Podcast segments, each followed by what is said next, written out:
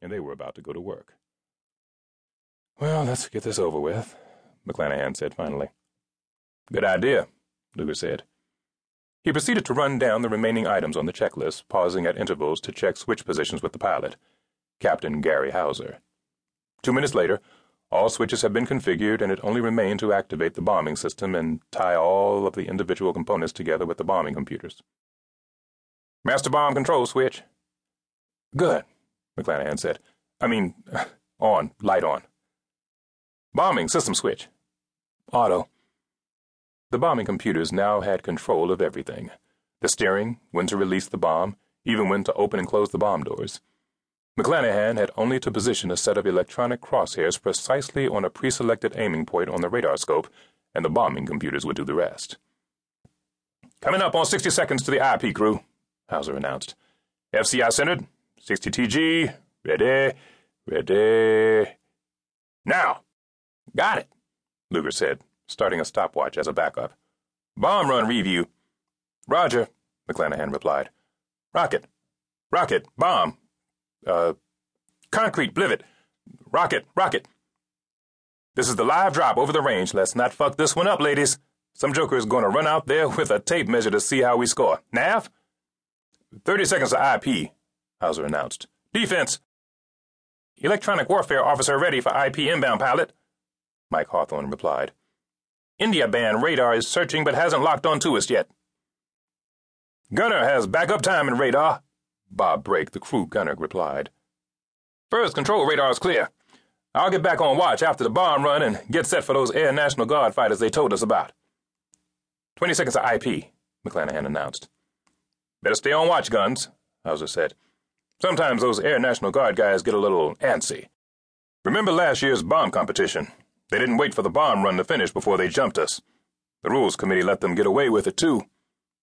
Okay, Brake said. I'll still be keeping backup timing until I see something.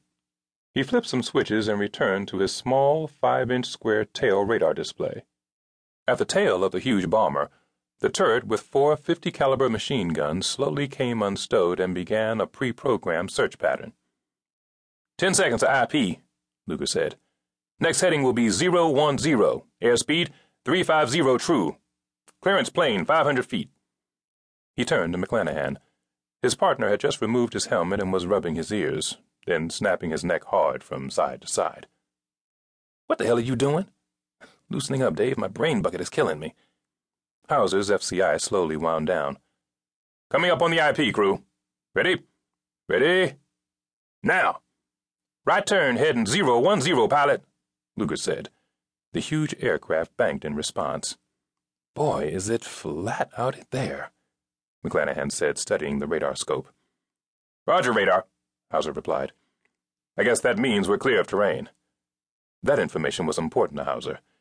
He was hand flying the huge bomber only 500 feet off the ground at almost six miles per minute. Pilot, airborne radar, contact at two o'clock, Hawthorne yelled suddenly over the interphone. Possibly an F 15. Breaking apart now. There's two of them. Search radars on us. Switching to target track. They've seen us. Roger, EW, Hauser said. The fighter intercept exercise area was still over 80 miles away, Hauser thought.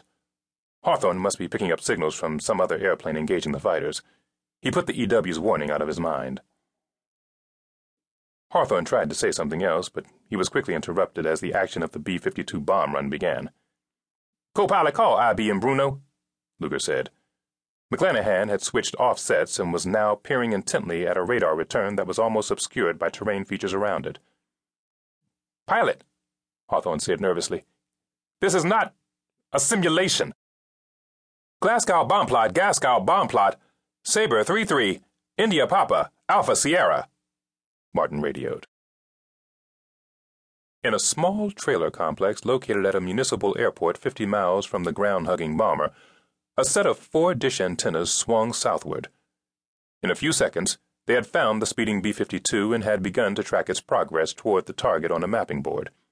Other antennas began emitting jamming signals to the B 52's radar, and other transmitters simulated surface to air missile site tracking radars and anti aircraft guns. The scoring operator ensured that they had positive lock on, then turned to his radio. Sabre 3 3, Glasgow clears you on.